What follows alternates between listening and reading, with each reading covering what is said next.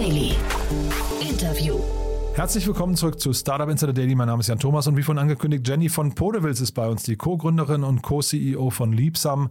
Ja, und wir haben wirklich ein krasses Gespräch geführt, ein sehr langes Gespräch. Ich möchte mich vorher entschuldigen, es ist wirklich länger geworden als sonst, aber es hat natürlich einen Grund, denn das hängt damit zusammen, dass Jenny wirklich so viel Wissenswertes geteilt hat. Zum einen natürlich über das Thema Bootstrapping, Hintergrund des Gesprächs war nämlich eine erste Finanzierungsrunde in Höhe von 60 Millionen Dollar. Also davor hat Liebsam ausschließlich aus dem Cashflow gelebt. Aber wir haben vor allem auch über das Thema Teamkultur und wie man seine Mitarbeiter glücklich macht, wie man sie bindet als modernes Unternehmen, wie man sie fördert, wie man die Identifikation zum Unternehmen herstellt und so weiter und so fort. Denn genau darum geht es bei Liebsam und man merkt natürlich bei Jenny, sie ist da total tief drin. Ein richtig cooles Gespräch, wie gesagt, ein bisschen ausführlicher, aber ich hoffe, ihr entschuldigt das. Geht sofort los. Noch kurz der Hinweis A auf vorhin. Um 13 Uhr war bei uns zu Gast Justus Schmüser. Er ist der Co-Gründer von Katmos. Und das war ein Unternehmen, das hat mich ziemlich begeistert, muss ich sagen. Im Vorfeld war ich nämlich sehr skeptisch. Es geht um einen Payment-Dienst für Seefahrer. Und da hat es bei mir erstmal überhaupt nicht geklickt, aber das Gespräch hat mich eines Besseren belehrt. War unglaublich cool. Das Unternehmen hat gerade 8,3 Millionen Euro eingesammelt und ich würde sagen, zu Recht. Bin gespannt, wie ihr das findet. Ich war, wie gesagt, skeptisch. Jetzt bin ich ein großer Fan, bin sicher, das geht euch nicht anders. Und morgen dann, wie jeden Samstag, Startup Insider Media Talk, unser neues Format, wo wir Podcasterinnen und Podcaster vorstellen, die man als Startup kennen sollte. Morgen zu Gast Björn Weide. Er ist eigentlich im Hauptberuf Co-Managing Director von Haufe Tax Tax Consultants, aber er hat auch einen Podcast, der nennt sich Erfolgsgedanke.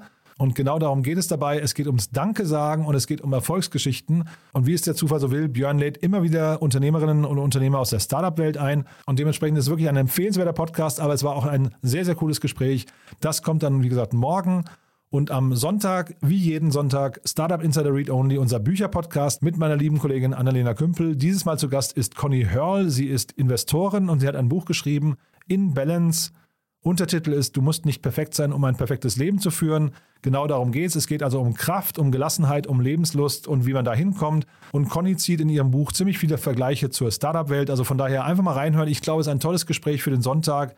Wie immer zum Frühstück im Bett oder zum Spaziergang durch den Park. Also ja, wie gesagt, Sonntag ist Bücherzeit und von daher passt das wahrscheinlich wunderbar. Jetzt kommen noch kurz die Verbrauchhinweise und dann geht es endlich los mit Jenny von Podewils und der Erfolgsgeschichte von Liebsam.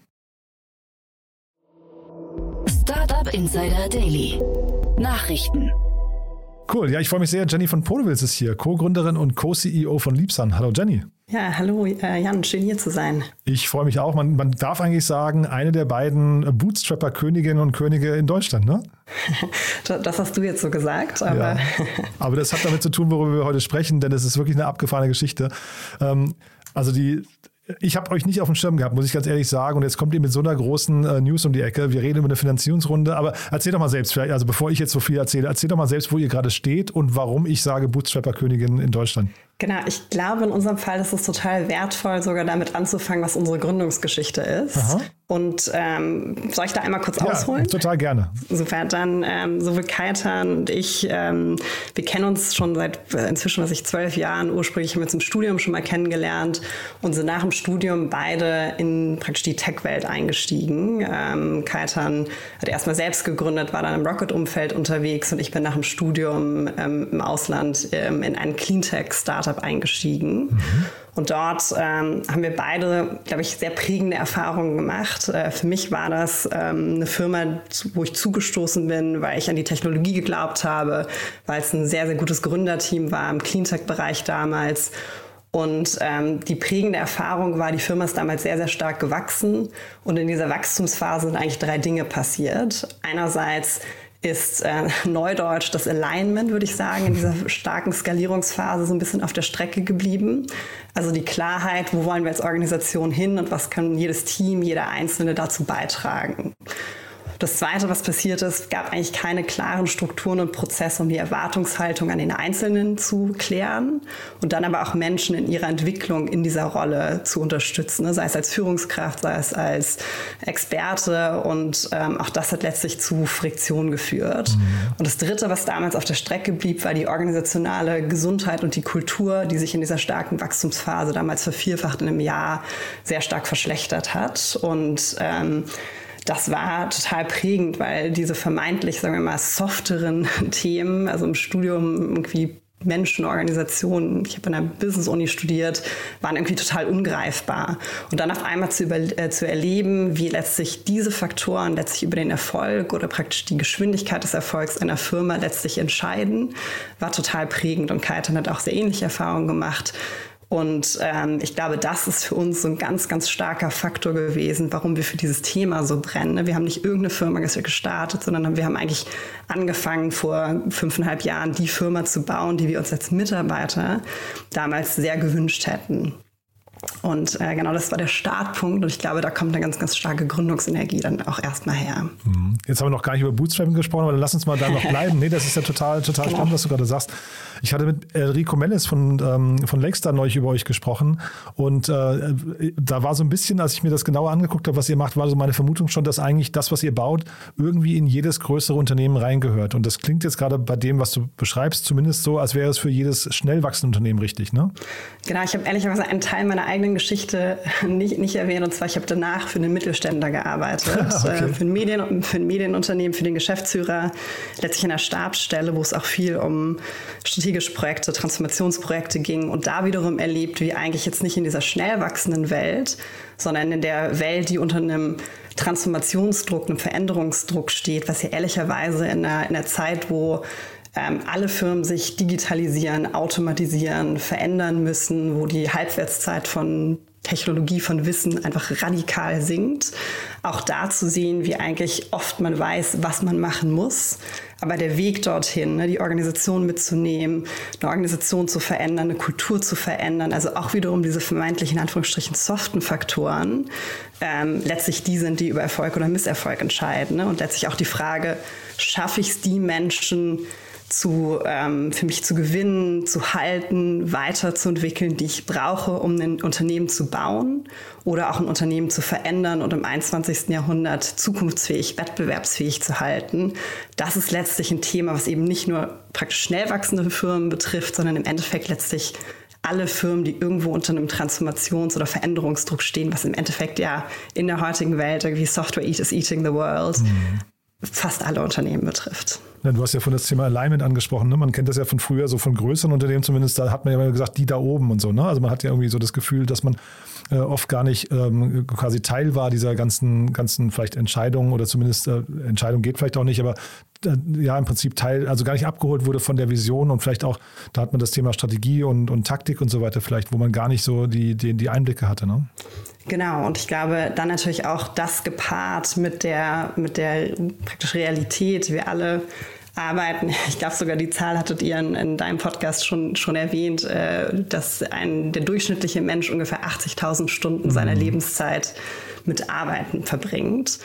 Und wir sehen einfach ähm, Faktoren wie einerseits ähm, dadurch, dass ein immer größerer Anteil der Arbeitswelt Millennials sind, die einfach andere Anforderungen dafür daran haben, was diese Zeit bieten muss. Es geht nicht mehr nur um Gehalt, es geht um Erfüllung, es geht um Impact, es geht um Bedeutung der Arbeit, mhm. ähm, dass es da einfach wichtig wird, praktisch, wie bediene ich diese Bedürfnisse, das Bedürfnis nach Entwicklung.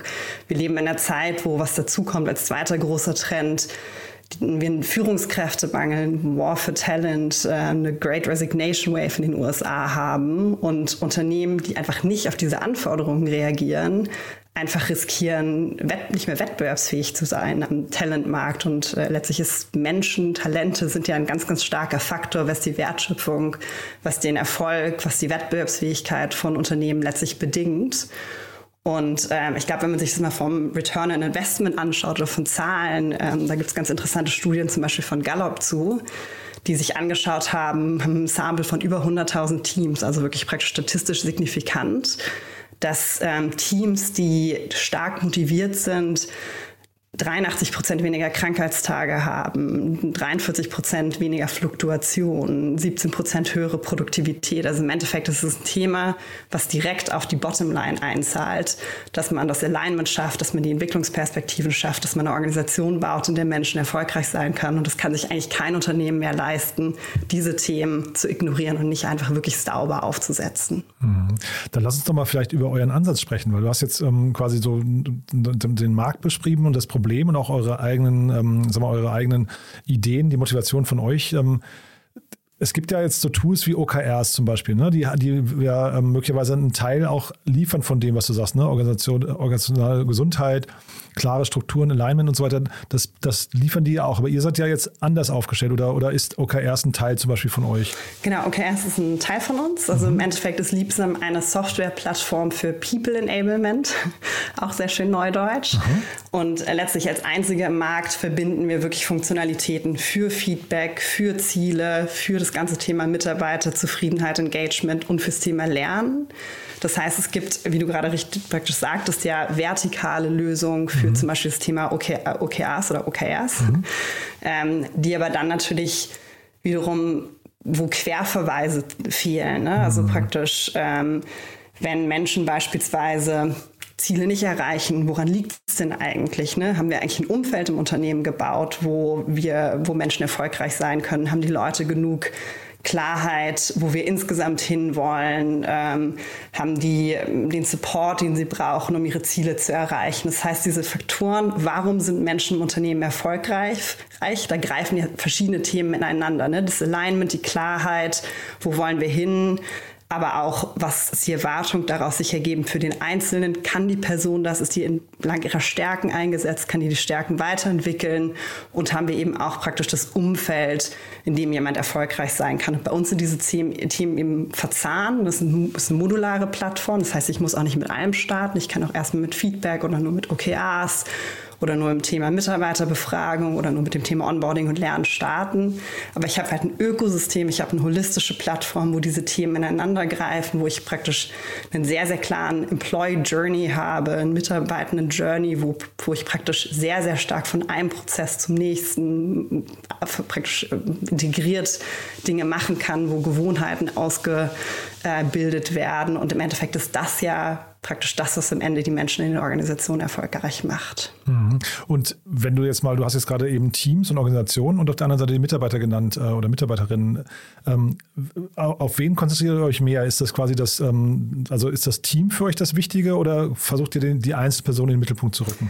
Genau, also im Endeffekt, ähm, es spielt bei uns natürlich praktisch von auch dieser Frage kommt, was macht Menschen in Organisationen erfolgreich, mhm. gibt es bei uns natürlich drei Personas, die so gesehen von Produkt bedient werden. Das ist der mhm. einzelne Mitarbeiter, das ist die Führungskraft, die natürlich auch eine sehr, sehr große Rolle spielt, der wir versuchen auch die, die eigene Arbeit einfacher zu, zu machen, die wir als Führungskraft erfolgreich machen wollen und letztlich aber auch ähm, das praktisch People oder HR-Department, wo eine gewisse Ownership für zumindest Teile dieser Prozesse ja praktisch ganz klassisch liegt. Ne? Also im Endeffekt sind es eben vielleicht auch ein Unterschied zu einem klassischen ähm, HR-Informationssystem, ähm, wo eher die administrativen Prozesse für die HR-Persona optimiert sind, haben wir eben praktisch diese, diesen Ansatz, diese unterschiedlichen Personas sehr, sehr stark von Anfang an im Blick gehabt zu haben und ähm, letztlich für diese verschiedenen Personas optimiert zu sein. Heißt aber umgekehrt, dass äh, ihr geht davon aus, dass wenn die Einzelperson erfolgreich und motiviert ist, dann funktioniert auch das Team.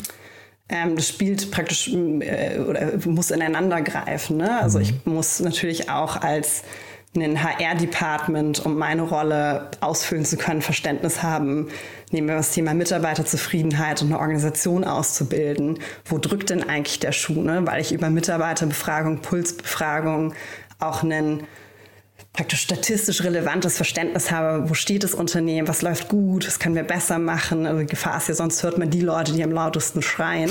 ähm, so habe ich aber praktisch, ich habe eine Datenbasis, ich habe ähm, People Analytics, ich habe ein Verständnis, was funktioniert, was gut, was funktioniert nicht gut, was sind vielleicht Trends, wo bewegen wir uns in die richtige Richtung, wo bewegen wir uns in die falsche Richtung. Aber wir geben dann auch zum Beispiel Hilfestellungen, mit praktisch diesen Daten zu arbeiten, Handlungs, äh, Handlungsempfehlungen abzuleiten und auf der Basis dann wirklich im Endeffekt auch Dinge zu verändern. Ne? Also darum geht es ja im Endeffekt. Ähm, nicht nur einen Prozess zu digitalisieren, sondern letztlich einen Business-Impact zu erreichen. Und du hast ja vorhin schon gesagt, War of Talent ist ja jetzt für jedes Startup sowieso sehr greifbar. Ähm, jetzt mal vielleicht auch nicht nur schnell wachsende Unternehmen, ab welcher Größenordnung sollte man sich denn mit euren Tools eigentlich beschäftigen? Ab, ab welcher, also ich meine, Mitarbeiterbindung ist ja wahrscheinlich ein Thema, das sollte man von Anfang an irgendwie in die DNA des Unternehmens überführen. Aber äh, also gibt es bei euch so eine, so eine, ich weiß nicht, so eine Mindestanzahl an Mitarbeitern oder, oder äh, Alter oder Geschwindigkeit? Also was sind so die Faktoren? Wann, wann beginnt man sich mit euch zu beschäftigen? Genau, also im Endeffekt ist es, wie du ja auch schon sagtest, eigentlich ein Thema, was für ähm, mal zugespitzt gesagt, jede Organisation relevant ist. Mhm. Ähm, was wir sehen, ist natürlich, wenn eine Organisation noch sehr klein ist, oder funktionieren bestimmte Dinge vielleicht auch noch auf Zuruf. Da ist mhm. vielleicht der, der, der Schmerzpunkt noch nicht so groß. Allerdings interessanterweise sehen wir gerade so Serial Entrepreneurs zum Beispiel fangen, glaube ich, sehr, sehr früh an, solche Prozesse sauber aufzubauen, weil sie einfach schon gemerkt haben, was passiert, wenn man es nicht, ähm, nicht sauber aufbaut. Mhm. Und ähm, ich glaube, generell ist so ein erster Punkt, wo Organisationen sich anfangen, damit sehr systematisch auseinanderzusetzen, ähm, so 30 Mitarbeiter und ähm, wie wir praktisch vielleicht auch für uns so ein bisschen den Markt segmentieren. Wir haben einerseits ein Segment von so 30, ja vielleicht 50 bis 1000 Mitarbeiter, was für uns eher so das SMB-Segment ist, ähm, wo äh, das wir bedienen, haben dann aber auch praktisch ein larger Mid-Market-Segment, würden wir es mal nennen, von 1000 bis 10.000 Mitarbeitern, ne, wo so Firmen auch wie ein Spotify, ein Unity ähm, uns einsetzen, wo wir auch praktisch Wall-to-Wall, -wall, also wirklich im ganzen Unternehmen global ausgerollt sind und äh, jeder Spotify, jeder Unity-Mitarbeiter weltweit ähm, letztlich Liebsam nutzt. Und ähm, darüber hinaus haben wir aber auch dieses Segment, mit dem wir auch sehr, sehr stark gewachsen sind, von praktisch SMB-Firmen, eben diese 50 bis 1000, so würden wir das praktisch segmentieren wo wir einerseits irgendwie Tech-Firmen haben, andererseits aber auch Professional Services-Firmen, irgendwie Agenturen, Beratung, also alles das, wo Menschen eigentlich so den Kern des Unternehmens ausmachen, haben aber auch gesehen, ähm, gerade in den letzten zwei Jahren, dass auch super viel, also praktisch die Digitalisierungswelle, die Covid im Mittelstand, in großen Unternehmen auch nochmal angestoßen und, und äh, beschleunigt hat durch ähm, durch hybrides, remotes Arbeiten. Ähm, das, das ist natürlich auch nochmal gigantisch, was da jetzt losgetreten wird. Es wird sich auch nicht mehr zurückdrehen. Also auch da sehen wir, dass sehr, sehr klassische Unternehmen auch, auch ähm, sich immer stärker bewusst werden der Relevanz, die sie praktisch dies hat, diese Themen sauber aufzusetzen. Und auch Bereiche von Großunternehmen, von Mercedes-Benz, mit denen wir zusammenarbeiten, die natürlich auch im Endeffekt über dieselben oder Talente konkurrieren wie ähm, die Tech-Companies. Ne? Auch ähm, ganz, ganz viele große deutsche Autone äh, Unternehmen, die, die stellen einfach inzwischen sehr, sehr ähnliche Profile ein, die sie auch brauchen für ihre Veränderung. Und äh, deshalb haben wir den, ähm, das Glück, dass es äh, Themen sind, die eine sehr breite Masse von, von Unternehmen beschäftigen und wir wirklich so weit gehen würden zu sagen, der, der Großteil von Unternehmen ähm, weltweit wird in den nächsten fünf bis zehn Jahren so ein Produkt einsetzen. Ja, das war auch so ein bisschen die These von Enrico Mir, ne? dass ihr also wirklich so eine Basisinfrastruktur baut, äh, fast so eine Art Betriebssystem, äh, jetzt vielleicht auf ja. der HR-Ebene, aber das äh, ist ja wahrscheinlich auch für euch vom Feature-Setup noch gar nicht unbedingt am Ende. Ne? Da kann man sich wahrscheinlich immer noch ein paar ergänzende Module auch noch vorstellen, oder? Total, also da haben wir auch noch viel vor.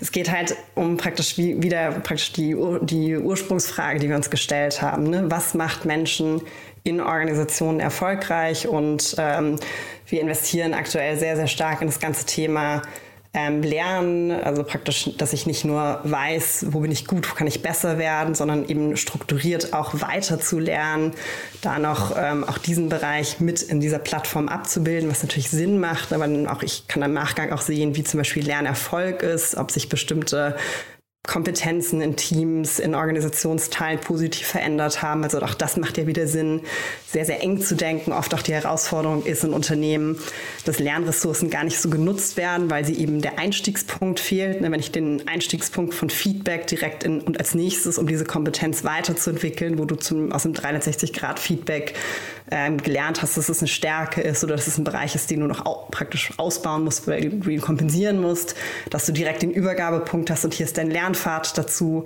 Das ist ja eben sehr, sehr mächtig, ähm, ähm, das mit deinen Entwicklungszielen zu verknüpfen. Ähm, also das ganze Thema Lernen, da investieren wir sehr stark, aber auch weitere Bereiche, zum Beispiel ein, ein, ein Thema, was in vielen Unternehmen ja auch noch ein Schmerzpunkt ist. Wie funktionieren eigentlich ähm, Promotion, also praktisch, ähm, oh, ich spreche mal ganz furchtbares Englisch, tut mir total leid. Macht gar nichts. Unsere Unternehmenssprache ja. ist Englisch. Ähm, mhm. Eure Hörerschaft äh, ist ja auch sehr tech-affin, mhm. die ähm, verzeiht mir das sicherlich, aber Na, genau das ganze Thema Promotion, ähm, sowohl im Bereich praktisch vom Level wie auch vom, vom, vom Gehalt her, wie kann man eigentlich solche Prozesse effizienter gestalten, transparenter gestalten. Und das sind natürlich auch Themen, die sind total nah an, dran an dem, was wir sowieso schon machen. Und wir haben eben sehr, sehr stark diese, diesen Plattformgedanken und diese Plattformstrategie, die wir ähm, verfolgen. Und gerade im Bereich Rewards gibt es super viele auch wiederum vertikale Software ähm, ähm, Firmen, die entstehen, gerade in den USA. Wir glauben aber, dass es viel mächtiger ist, sowas in eine Softwareplattform einzubinden, weil wiederum ich hab, kann Daten verknüpfen, ich kann Prozesse verknüpfen, ich kann Gewohnheiten schaffen mhm. und vor allen Dingen dann, dann, dann wird halt ein Schuh draus und dann geht es eben wirklich um die Frage, was macht Menschen Organisation und was macht Organisation erfolgreich. Ja, super spannend. Das klingt fast so ein bisschen nach Gamification, ne? was, da gerade, was, was du gerade beschreibst, mit Reward-System und sowas. Das klingt so, als kriegt, kriegt das so eine spielerische Note. Genau, ich glaube, für uns geht es darum, ähm, wie schaffen wir es, Gewohnheiten auszubilden. Ne? Also praktisch damit, es geht, ähm, es geht nicht mehr nur darum, Prozesse zu digitalisieren. Das ist natürlich auch ein ganz wichtiger Faktor sich im Bereich 360-Grad-Feedback, Performance-Management, da ist natürlich auch ein erster Schritt in, in, verschiedenen Unternehmen, dass wir erstmal denen helfen, einen Prozess zu digitalisieren, Prozess zu modernisieren, praktisch die manuellen Prozessschritte zu automatisieren. Aber im Endeffekt, weil es ja nicht nur darum geht, einen Prozess irgendwie abzuhaken, sondern es geht darum, einen Business-Impact zu erzielen. Wie schaffe ich es, die Menschen, die Organisation erfolgreicher zu machen?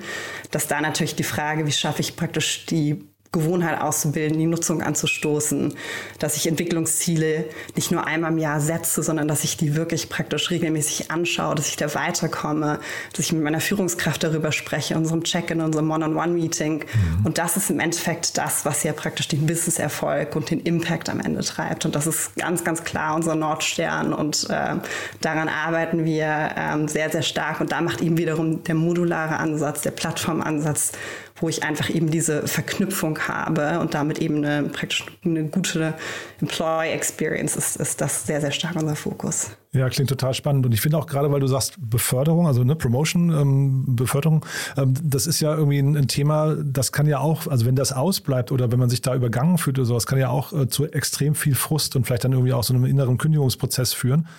Ähm, das, das höre ich raus, versucht ihr auch ein bisschen zu objektivieren, ja? Genau, also praktisch da eine gewisse Vorhersehbarkeit, eine gewisse Transparenz, saubere Prozesse ähm, einzuführen, umzusetzen, ist natürlich auch total ein Faktor, mhm.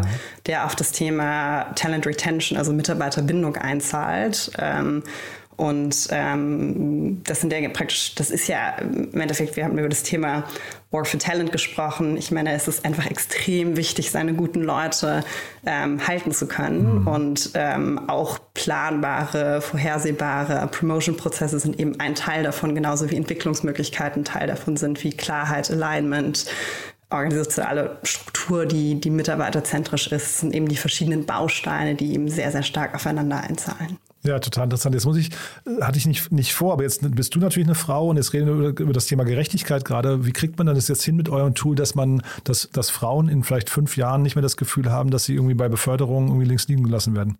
Na gut, ich meine, da gibt es natürlich einerseits auch eine Möglichkeit, aus Daten vielleicht bestimmte ähm, Biases ablesen zu können, sichtbarer zu machen, dann auch zu adressieren. Und ich glaube, in Deutschland reden wir natürlich sehr, sehr viel über das Thema Frauen.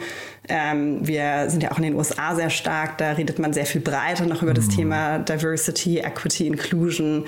Und da ist es natürlich total wichtig, einfach über praktisch Feedback-Kanäle, über Daten einfach einen Kanal zu haben, praktisch Probleme zu sehen, zu lösen, idealerweise vielleicht auch die Organisation einzubinden, Lösungsideen zu generieren und letztlich aber auch Daten zu nutzen, um einfach auch objektiv zu sehen, wo läuft vielleicht was noch nicht richtig, wo können wir was verändern, wo gibt es bestimmte Biases, die wir adressieren müssen. Also auch da ist es natürlich sehr, sehr mächtig, solche Tools und eben auch diese Verknüpfung der Tools zu haben. Ja, total. Ne? Aber da setzt natürlich dann auch bei Führungskräften eine gewisse Offenheit voraus, sich dann irgendwie von Daten vielleicht auch über oder vielleicht sogar von Daten führen zu lassen. Ne? Genau, und auch natürlich diese richtig interpretieren zu können oder dabei eine Hilfestellung zu bekommen. Also ich glaube, auf der anderen Seite, das Thema ist halt sehr, sehr stark und ist vielleicht eine Person, die ich vorhin gar nicht so stark erwähnt habe, die wir natürlich auch im Blick haben.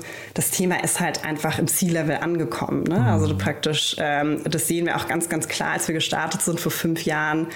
Da gab es vielleicht noch, oder da gab's, musste ein, ein VP People vielleicht erstmal sehr klar irgendwie ein ROI rechnen und erklären, warum braucht man denn sowas. Und da haben wir jetzt gesehen, die, das Verständnis im C-Level, warum es praktisch People Enablement eine eigene Kategorie ist, warum ich da investieren muss, warum es extrem mächtig ist, ähm, praktisch dann eben auch eine, eine, Infrastruktur, Prozesse zu haben, die wirklich mein Business Outcome, ich bleibe wettbewerbsfähig, ähm, ich kann meine Mitarbeiter halten, dass dann ganz anderes Verständnis heutzutage da ist, wie wichtig es ist, da, da zu investieren und letztlich diese Daten und Prozesse eben zum Wohle des Unternehmens und der Mitarbeiter ähm, nutzbar zu machen und, und sich da einfach weiterzuentwickeln. Und kannst du datenseitig sagen, also jetzt, wir haben wahrscheinlich viele Hörerinnen und Hörer, die aus Unternehmen kommen, die noch keine 30 oder 50 Mitarbeiter haben, wenn die jetzt sa sagen, sie würden trotzdem gerne mal loslegen und sich irgendwie mit dem Thema Alignment und Transparenz und, und ja, weiß nicht, Mitarbeiter Retention und sowas ähm, beschäftigen, was sind denn so die ein, zwei wichtigsten Frustfaktoren, denen ihr datenseitig begegnet, wo ihr sagt, die könnte man vielleicht relativ leicht abstellen? Ich glaube, ähm, die Daten werden natürlich auch wichtiger, je größer ich bin. Ne? Also je mhm. kleiner ich bin, desto mehr kann ich auch noch individuelle Meinungen irgendwie hören, verarbeiten. Mhm. Je mehr ich wachse, ist es natürlich immer schwieriger. Wir haben durchaus, wir haben auch so ein Self-Service-Funnel. Also wir ah. haben durchaus auch echt kleinere Firmen, die die Plattform bereits nutzen, Aha, dann halt cool. praktisch ohne direkte Touchpoints mit unserem Sales, mit unserem Customer Success, also wirklich dann im, im, als reines ähm, Self-Service-Produkt. Ähm, aber ähm, haben wir auch, auch bei uns auf dem Blog super viele Ressourcen, ne, die so erste Blueprints, ähm, praktisch Blaupausen, Werkzeuge, womit fange ich denn an, letztlich, ähm, letztlich da unterstützen können. Und ich glaube, in einer kleinen Organisation ist es halt sehr, sehr wichtig, dass man so die initialen Stellschrauben in die richtige Richtung dreht. Ne? Also wie schaffen wir es, ähm, gemeinsam eine Vision zu haben, wo wir hinwollen. Ne? Also praktisch so eine initiale Foundation oder, oder Fundament für Alignment zu legen, ne? dass alle wissen, warum existiert das Unternehmen, wo wollen wir hin oder wie begeben wir uns auf dem Weg dahin, was ist mein, mein Teil dabei. Und da kann man natürlich praktisch OKRs oder vielleicht andere Formate einfach schon mal so eine initiale Fundament legen, dass man gemeinsam in die, in die gleiche Richtung losläuft. Ne? Dann, ich glaube, in der frühen Phase ist es auch wichtig, sich nicht nur die Frage zu stellen, wo wollen wir hin, sondern wie wollen wir da eigentlich hinkommen. Also das haben wir auch damals gemacht, als wir, glaube ich, so zehn Mitarbeiter waren, nochmal sehr viel konsequenter über unsere eigenen Werte nachzudenken. Ne? Ähm, was macht uns als Team erfolgreich? Wie wollen wir da hinkommen, wo wir hinkommen? Und praktisch einfach so eine initiale Wertearbeit. Das muss überhaupt nicht kompliziert sein. Das war bei uns ein initiales Questionnaire im, im ersten Team.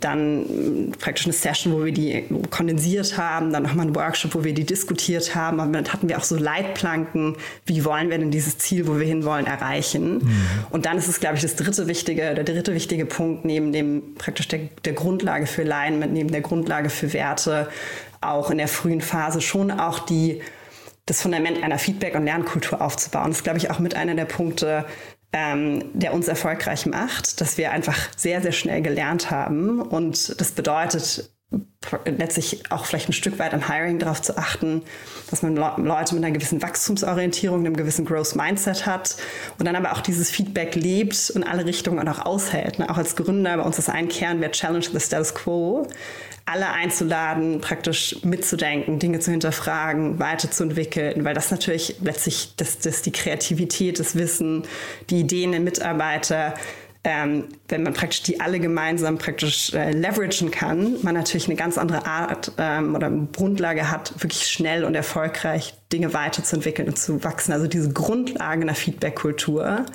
Äh, das müssen gar nicht irgendwie schon strukturierte Feedback-Prozesse sein, aber so dieses, wir hören einander zu, wir lernen voneinander, wir lernen miteinander, ist, glaube ich, extrem mächtig, weil die Geschwindigkeit des Lernens heutzutage, glaube ich, auch sehr, sehr stark über den Erfolg von Unternehmen entscheidet. Ich finde es auch super interessant, dass Spotify euer Kunde ist, muss ich sagen. Denn äh, Spotify ist ja auch bekannt dafür, dass sie so ein sehr eigenes, ähm, eine eigene Organisationsstruktur haben. Ne? Ähm, hat das, ähm, also erstmal höre ich daraus, dass ihr Organisationsstruktur unabhängig funktioniert. Äh, kannst du ja vielleicht ja. gleich nochmal kommentieren, aber hat die Organis äh, Organisationsstruktur bei euch auch Einflüsse? Da siehst du gute und schlechte Organisationsstrukturen, wo dann äh, quasi euer, euer Zugang, euer Produkt beflügelt oder verhindert wird oder behindert wird? Also wie du sagst, ne, wir unterstützen wirklich sehr unterschiedliche Arten von Organisationen, sind ähm, auch mit einer der Faktoren, ähm, warum wir sehr erfolgreich sind, ne, auch wenn man sich unabhängige Softwarevergleichsportale anschaut, G2 beispielsweise, wo wir in unserer Kategorie wirklich führend sind, ist Flexibilität sicherlich auch ein Faktor, ähm, der, der sehr, sehr stark von den Kunden gewertschätzt wird. Und wir haben wirklich von ähm, holistischen ähm, ähm, Organisationen, die ähm, komplett irgendwie, äh, sorry, holokratischen Organisationen, die total ähm, selbst organisiert arbeiten, bis hin zu Bereichen von Großkonzernen, die vielleicht noch sehr klassisch in Linien- und Matrixorganisationen arbeiten und alles dazwischen ähm, wirklich eine sehr breit, breite Bandbreite äh, von Firmen, mit denen wir zusammenarbeiten. Spotify sicherlich ein sehr, sehr gutes Beispiel für eine Organisation, die sehr, sehr stark auf Agilität trotz der Größe optimiert und mhm. gebaut ist. Und ähm, ich meine, ich glaube, ähm, wir haben für uns als Unternehmen einen bestimmten äh, Fokus, ne, wie wir es schaffen, ähm, eine schnelle, sehr auf Ownership ähm, orientierte Organisation zu bauen. Aber ich, ich glaube, das ist, lässt sich super schwer pauschal so beantworten, mhm. was ist der richtige und der falsche Organisations- oder die richtige oder die falsche Organisationsform. Es hängt natürlich ein bisschen einfach darauf an, was ist praktisch der historische Kontext, wo das Unternehmen herkommt, was sind die Ziele. Also das finde ich ein bisschen schwer so zu beantworten, aber wir, wir sprechen mit oder wir arbeiten mit sehr, sehr unterschiedlichen Firmen dabei und haben sicherlich persönlich auch Präferenzen für eher moderne Organisationsform und sicherlich sehen wir, dass die Reise auch in der Breite sehr, sehr stark dahin geht. Mhm. Ja, was hätte zum Beispiel sein können, dass du sagst, ähm, ich weiß nicht, ähm, Teams, wo ein Teamlead vielleicht, ich weiß nicht, mehr als sieben Reports, Direct Reports hat oder wo das Team größer mhm. 50 Mitarbeiter ist. Weißt du, dass vielleicht solche Faktoren ja. dann irgendwie trotzdem nochmal darauf einzahlen, weil es geht ja hinterher letztendlich bei euch auch um das Zusammenspielen zwischen Mitarbeiter und äh, Führungskraft, ne? Total. Also ich glaube zum Beispiel vielleicht einfach mal, was uns intern wichtig ist gerade in, ähm, also wir haben zum Beispiel in der Sales-Organisation, in der CS-Organisation ein Modell, wo wir in Pots arbeiten und unsere ähm, unsere Hypothese oder unsere, unsere Maßgabe ist, wir wollen eigentlich nicht, dass ein Teamlead mehr als fünf Direct Reports hat, weil das praktisch die optimale ähm, Anzahl von Direct Reports ist, vielleicht auf Teamlead-Level auch noch in der Player-Coach-Rolle, ne, wo ich auch einen gewissen Anteil operative Arbeit noch selber mache, ähm, dass ich nicht mehr als fünf Leute wirklich gut coachen, gut entwickeln kann. Und da gibt es interessanterweise auch äh, relevante statistische Daten, dass die Sales-Teams, wo ein ähm, Sales Manager nicht mehr als fünf Direct Reports haben, eigentlich die höchste, das höchste Quote-Attainment haben. Ne? Also praktisch auch solche, solche Datenpunkte sind ja total spannend. Mhm. Und ähm, das ist zum Beispiel auch was, wo wir intern sehr stark darauf optimieren, letztlich ähm, dieses, diesen Aspekt einer gewissen Zeit für Coaching, die einfach da sein wollen, in der Organisationsstruktur abzubilden. Hm.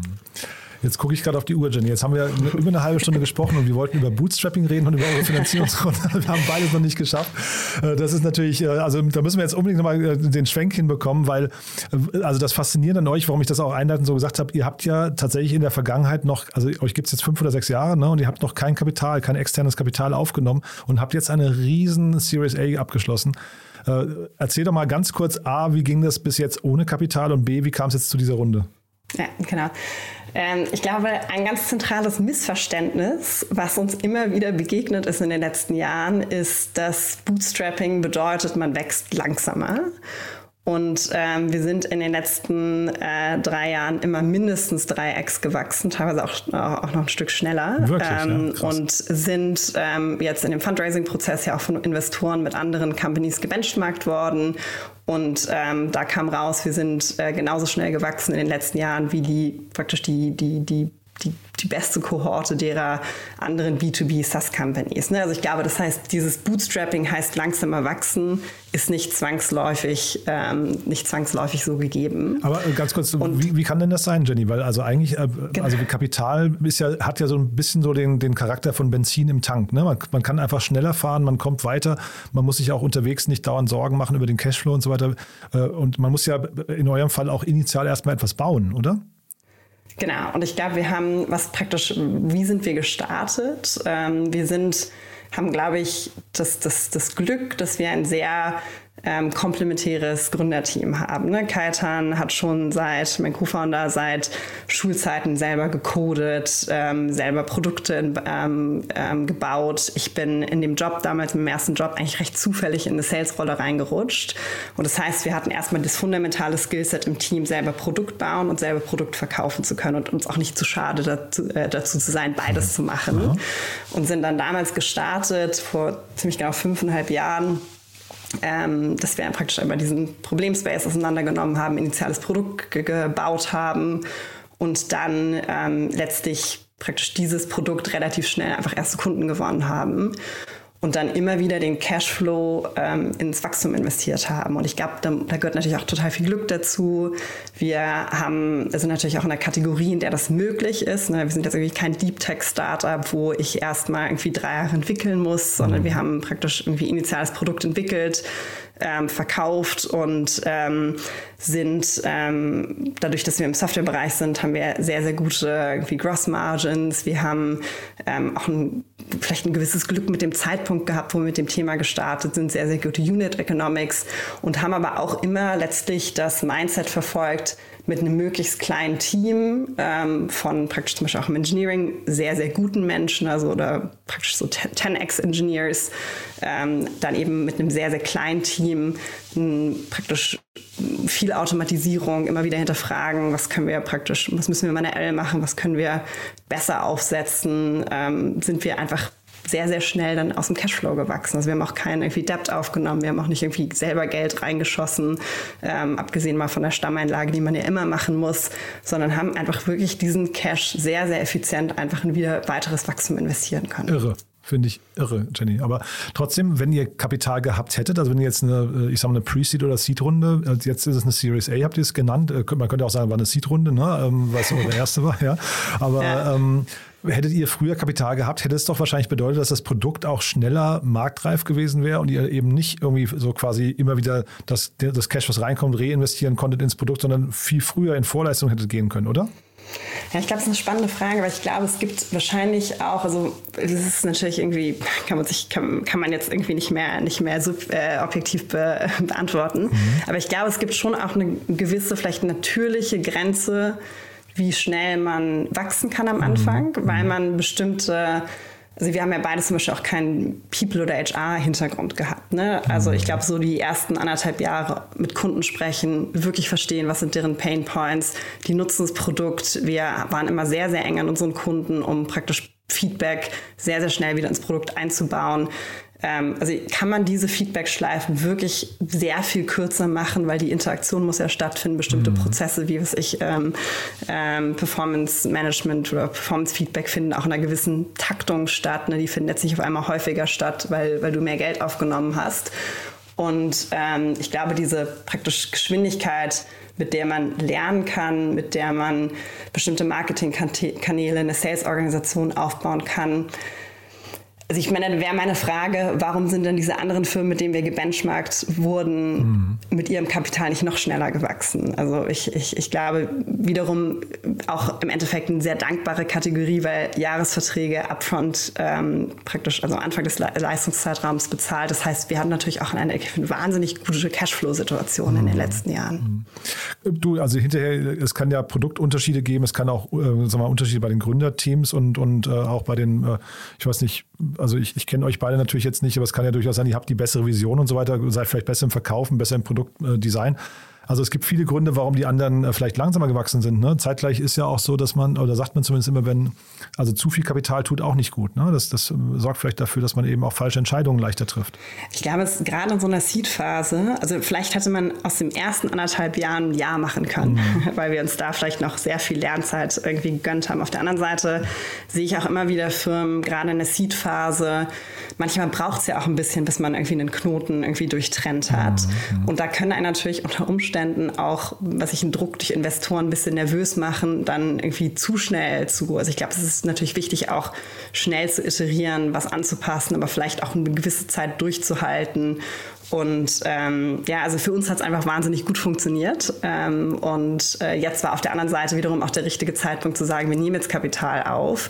Und was auch noch wichtig ist, wir waren nie, nie dogmatisch gebootstrapped. Ne? Wir haben immer gesagt, ungefähr alle gefühlt irgendwie Quartal, spätestens alles, jedes halbe Jahr wieder, sollten wir jetzt doch eigentlich Kapital aufnehmen. Ist jetzt der mhm. richtige Zeitpunkt für eine Runde. Mhm. Aber so ein, so ein Fundraising-Prozess bindet ja auch Headspace, bindet irgendwie Gründerfokus. Und dann haben wir immer wieder diskutiert, was sind unsere Prioritäten. Und praktisch Knappheit des Cashflows war halt nicht der Painpoint Nummer eins. Unser Fokus war vielmehr, okay, lass uns doch erstmal noch hier den Teil des Produkts besser machen. Ähm, wir haben die Möglichkeit, in die und die Accounts zu verkaufen und den und den Teil des, der Marketing, der Sales-Organisation irgendwie aufs nächste Level zu heben. Und deshalb war bisher einfach praktisch Fundraising nicht der, der Key Pain Point, auf den wir uns fokussieren wollten. Und es hat sich im Endeffekt, haben wir wieder praktisch turnusgemäß Anfang des Jahres uns die Frage gestellt, so und jetzt, ist jetzt Aha. der richtige Zeitpunkt? Und ich glaube, ähm, was halt der, vielleicht sagen wir mal, der Unterschied ist, ähm, wir haben gesagt, wir merken einfach, wir kommen jetzt in eine andere Wachstumsphase rein. Wir haben sehr, sehr starke Grundlage, sowohl kulturell, also wir glauben auch, dass das, was uns als Organisation und als Kultur stark macht, ist auf so, sagen wir mal, fundierten Beinen, dass da auch praktisch weitere Investoren quasi in Anführungsstrichen nicht die Ruhe rausbringen könnten. Also praktisch eine sehr, sehr starke kulturelle und Organisationsgrundlage. Und zweitens merken wir, wir kommen einfach in eine in ähm, die nächste Wachstumsphase, so vielleicht so ein bisschen der Übergang vom Startup ins Scale-up und sehen einfach, dass wir die Möglichkeit haben, eine globale Kategorie aufzubauen und äh, zu dominieren. Ne? Also praktisch People Enablement als eigenes ähm, Software-Kategorie in its own right aufzubauen und letztlich global auch praktisch ownen zu wollen. Und da haben wir gesagt, okay, für dieses Ziel, was wir einfach sehen, wir haben jetzt eine Grundlage, dass das wirklich erreichbar ist. Wir haben eine sehr, sehr starke Traction auf Basis derer wir praktisch diese, diese Vision jetzt auch umsetzen können, zu sagen, jetzt braucht, jetzt macht Sinn, ähm, sich Partner reinzuholen, die ein starkes Signal gerade auch in den US-Markt ähm, setzen. Wir merken, wir kommen nochmal in eine Wachstumsphase rein, die vielleicht ähm, nochmal ganz andere Entscheidungen, ganz anderes Know-how braucht. Ich meine, wir haben mit, mit Insight, was ja unser Lead ist, mhm. einen Investor, die haben über 600 Portfolio-Companies im Softwarebereich. Die haben 200 Leute,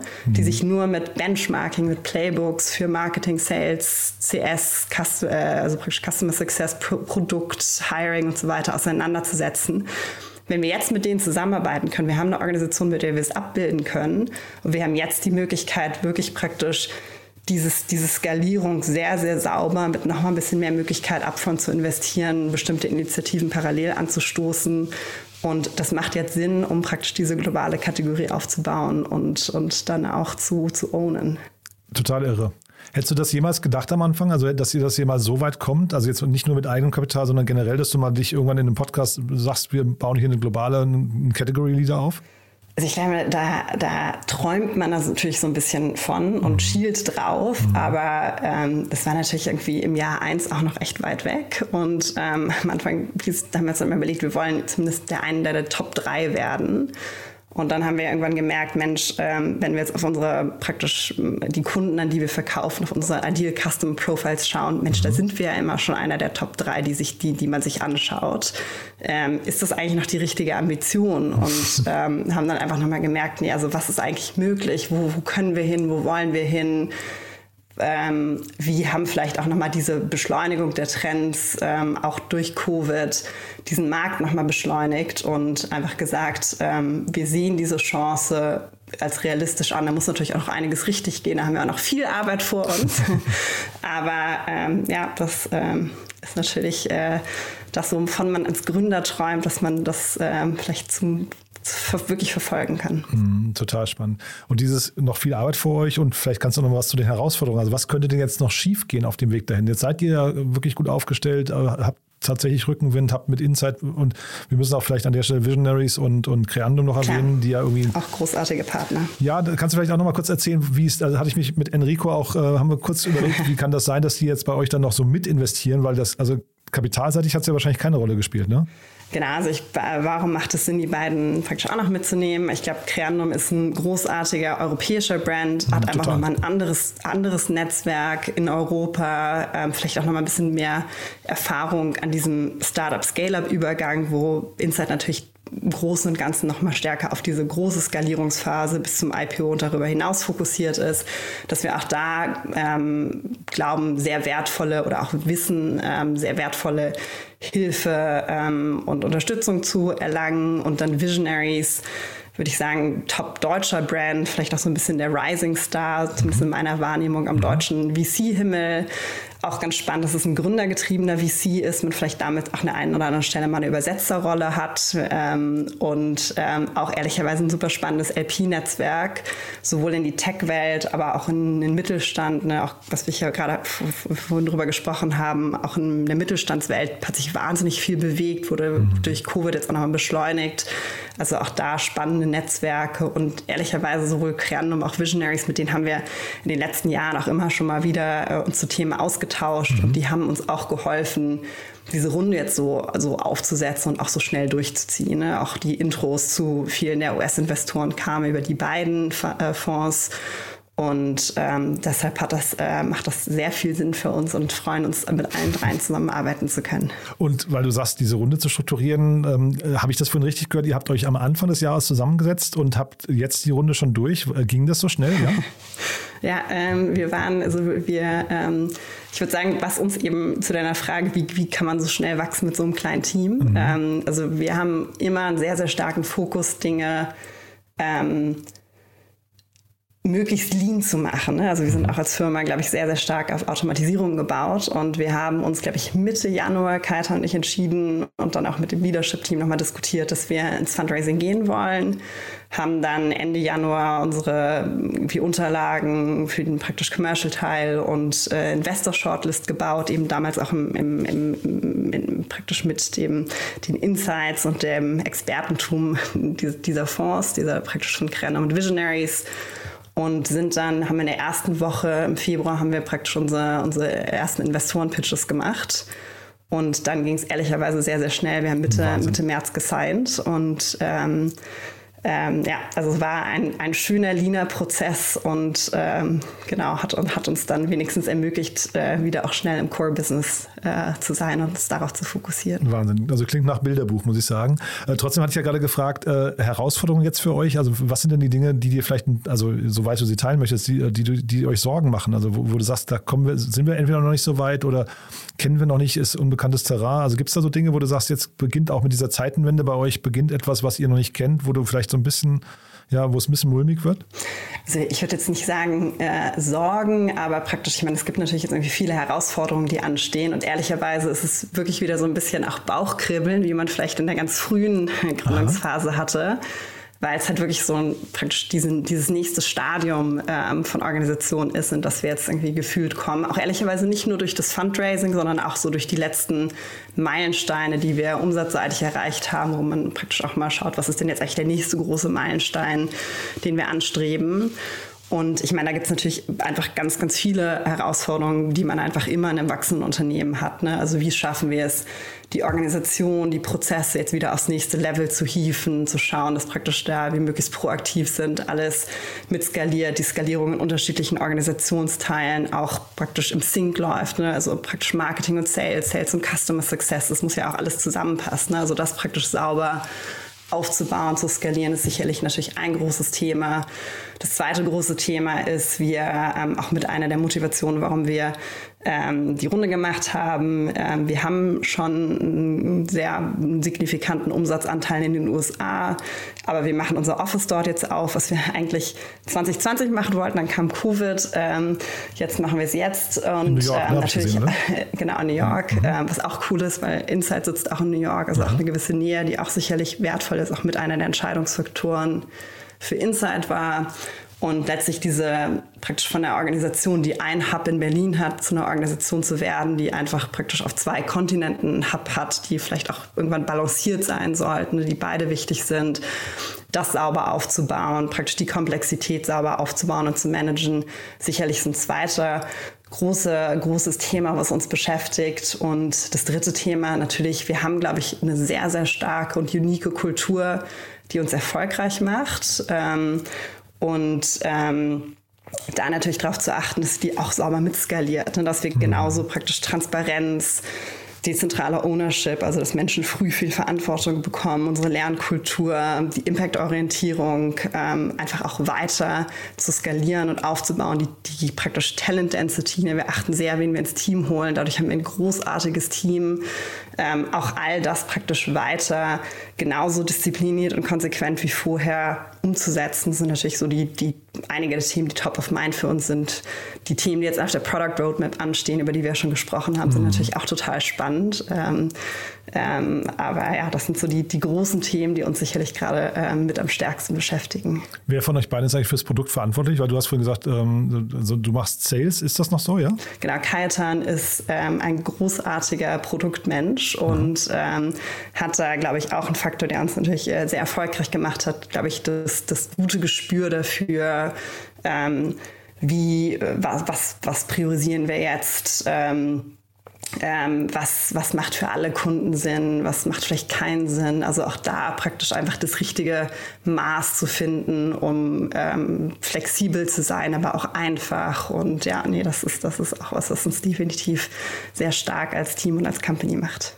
Ein weiterer Vorteil der Runde ist jetzt natürlich, ihr habt jetzt, äh, jetzt hat eure Equity quasi in, in sagen wir, einigermaßen objektiven Wert. Ne? Ist jetzt das Thema so, ich weiß nicht, anorganisches Wachstum, Übernahmen, MA, wird das für euch, also ne, vielleicht mit einem Schritt in die USA oder auch vielleicht mit dem Schritt einfach bestimmte Module dazu zu kaufen? Ist das ein, ein Thema für euch? Ehrlicherweise kurzfristig kein Thema, weil ich mhm. glaube, die Themen, über die wir gerade gesprochen haben, das praktisch wirklich im Fokus zu haben, das sauber aufzubauen, ist, ist einfach erstmal der, der sehr viel größere Fokus. Mhm. Ich glaube, MA-Transaktionen sind auch nicht trivial. Ja. Ähm, und, ähm, aber kulturell spannend. Das, das, könnte für euch sogar auch ein spannendes Learning sein nochmal, ne? Genau, aber ich glaube, das ist also das ist definitiv jetzt nicht kurzfristig ja. ähm, Priorität. Priorität ist jetzt erstmal praktisch die Organisation ähm, organisch, ähm, trotzdem mit einer hohen Geschwindigkeit ähm, weiter aufzubauen mit, mit, den, mhm. mit dem Fokusthemen, die wir gerade diskutiert haben. Also eine total coole Reise. Ich, also ich gucke gerade auf die Uhr, äh, Jenny, wir haben jetzt die, die uh, ursprünglich geplante Zeit komplett gerissen, aber ich fand es mega spannend. Äh, sag mal, eine Frage habe ich trotzdem, das habe ich mir von aufgeschrieben, was ich dich fragen wollte. Wir, wir stolpern immer wieder über den Begriff der DAOs gerade, also dieser Decentralized Autonomous Organizations. Ist das ein Thema, mit dem ihr euch gerade beschäftigt? Siehst du das irgendwie nochmal als ein, ein, ein Thema, was irgendwie auch bei dem ganzen Thema Mitarbeiterführung und so mit reinspielt oder tangiert euch das gar nicht? Also ich glaube, wir sehen, dass wir einfach in einer Zeit leben, was ja auch total spannend ist, wo sehr, sehr viel mit unterschiedlichsten Organisations- und Arbeitsmodellen experimentiert wurde äh, oder wird. Also vor irgendwie, als wir gestartet sind, war super viel Holokratie irgendwie im Gespräch, mhm. ein bisschen abgeappt. Ähm, also ich glaube, da sehen wir ganz, ganz unterschiedliche Trends und Themen und äh, ich finde es relativ schwer zu beurteilen, was davon jetzt wirklich bleibt. Mhm. Ich glaube, dass natürlich eben wiederum auch unterschiedliche Modelle für unterschiedliche Organisationen, je nach Größe, ähm, Sinn machen. Ähm, aber ich glaube, da gibt es ganz, ganz, ganz, ganz viel, zu dem gerade experimentiert wird und wo es eben wiederum auch spannend ist, eben mit unserer Flexibilität mit ganz, ganz unterschiedlichen Organisationen zusammenzuarbeiten. Also von fully remote über irgendwie noch sehr office-zentriert. Mhm. Ähm, ganz, ganz spannend, was da gerade so passiert im Umbruch. Stimmt, die Remote-Welt macht ja natürlich für euch nochmal auch nochmal, ist auch nochmal eine eigene Herausforderung, was euer Tool angeht dann hinterher. Ne? Oder auch das Thema Mitarbeiterbildung, äh, Bindung und auch Kultur wahrscheinlich, ne? Genau, beziehungsweise ähm, führt ne, also praktisch die, die Entwicklung der letzten zwei Jahre mit einem Wechsel zu Remote, Hybrid, Hybrid und allem dazwischen mhm. ist natürlich auch was, was einfach noch, noch mal ähm, dazu geführt hat, dass es noch wichtiger wird, ähm, das, was gute Organisation, gute Führung ausmacht, sehr viel bewusster, sehr viel systematischer aufzubauen und mhm. umzusetzen. Und das wird auch nicht mehr weggehen. Also es klingt so, als habt ihr wirklich sehr, sehr viel richtig gemacht. Ähm, richtiges Zeit, Timing, richtiges Team, äh, richtige Strategie. Ha, vielleicht dann doch noch, habt ihr noch habt ihr auch was falsch gemacht? Also ich glaube, man macht immer tausend Dinge falsch. Ja. Aber gibt es noch Dinge, wo du wirklich sagst, die waren, die waren, das waren so größere Learnings, die du teilen möchtest? Ähm, boah, ich glaube. Weil da war jetzt viel Blaupause drin, wie man eine, eine, wie man eine Organisation groß macht ohne fremdes Kapital. Ja. Ne? Viele richtige Entscheidungen. Aber man lernt ja vielleicht auch aus den Fehlern, die man dann irgendwie teilen kann. Total. Also ich glaube, wir haben ähm, ganz, ganz viel auch einfach gemerkt. Ähm, also ich glaube zum Beispiel mal so ein Beispiel, was glaube ich auch wichtig ist, auch gerade wenn man in der Frühphase ähm, der Gründung ist, ähm, dass man auch mal so sieht, was in anderen Organisationen gut oder auch nicht so gut gelaufen. Unser erstes Produkt, mit dem wir gestartet sind, war Instant Feedback. Also dann haben wir quasi nur Instant Feedback als Produkt ähm, äh, gebaut. Wir hatten immer diese Produktvision, aber es war unser Startprodukt. Und das hat halt ehrlicherweise kommerziell überhaupt nicht funktioniert, weil es war viel zu, zu, zu eng. Ne? Aber praktisch dann war das für uns der Startpunkt. Dann haben wir jetzt von Instant Feedback praktisch zu strukturiertem Feedback, zu OKRs, zu Engagement, zu Learning. Und wir hatten immer praktisch diese Ursprungsphase, was macht Menschen erfolgreich. Aber auf dem Weg dahin haben wir zum Beispiel natürlich auch, ähm, auch ähm, ähm, ja, retrospektiv, vielleicht hätte man, wäre man anders noch schneller gewesen. Aber das ist ja auch Teil, Teil des Lernens. Ähm, Lässt sich ja, nicht vermeiden das ist vielleicht so ein ne? Beispiel. Nee, ich glaube, es ist ja total wichtig. Ne? Ja. Also praktisch, ähm, wenn man sich schnell, wenn man, wenn man schnell unterwegs ist, werden auf dem Weg Fehler passieren. Und ich glaube, das Einzige, was, was ein Fehler ist, ist aus Fehler nicht zu lernen. Und ich mhm. glaube, da hilft einem wiederum die, die, die Lernkultur, einfach sehr systematisch zu schauen, hey, was war gut, äh, was behalten wir bei, was hat nicht gut funktioniert, was können wir beim nächsten Mal besser machen. Und das ist eben ein sehr, sehr starker Teil, Teil unserer Kultur. Mhm. Super. Haben wir denn dann was Wichtiges vergessen aus deiner Sicht, was du gerne noch teilen möchtest? Sucht ihr gerade Mitarbeiter zum Beispiel? Wir suchen äh, jede Menge Mitarbeiter. Ach, wir stellen in allen Bereichen der Organisation ähm, äh, aktuell ein. Und also ich würde mich sehr freuen, von, von Menschen zu hören, die Lust haben, ein äh, sehr erfolgreiches Scale-up mit einer wirklich besonderen, mit sehr mitarbeiterzentrischen Kultur äh, dazustoßen zu wollen. Und wir heiren wirklich im Marketing, im Sales, im Customer Success, im Finance Operations Bereich, im Product Engineering, im People and Culture Team. Also einmal wirklich in allen Bereichen.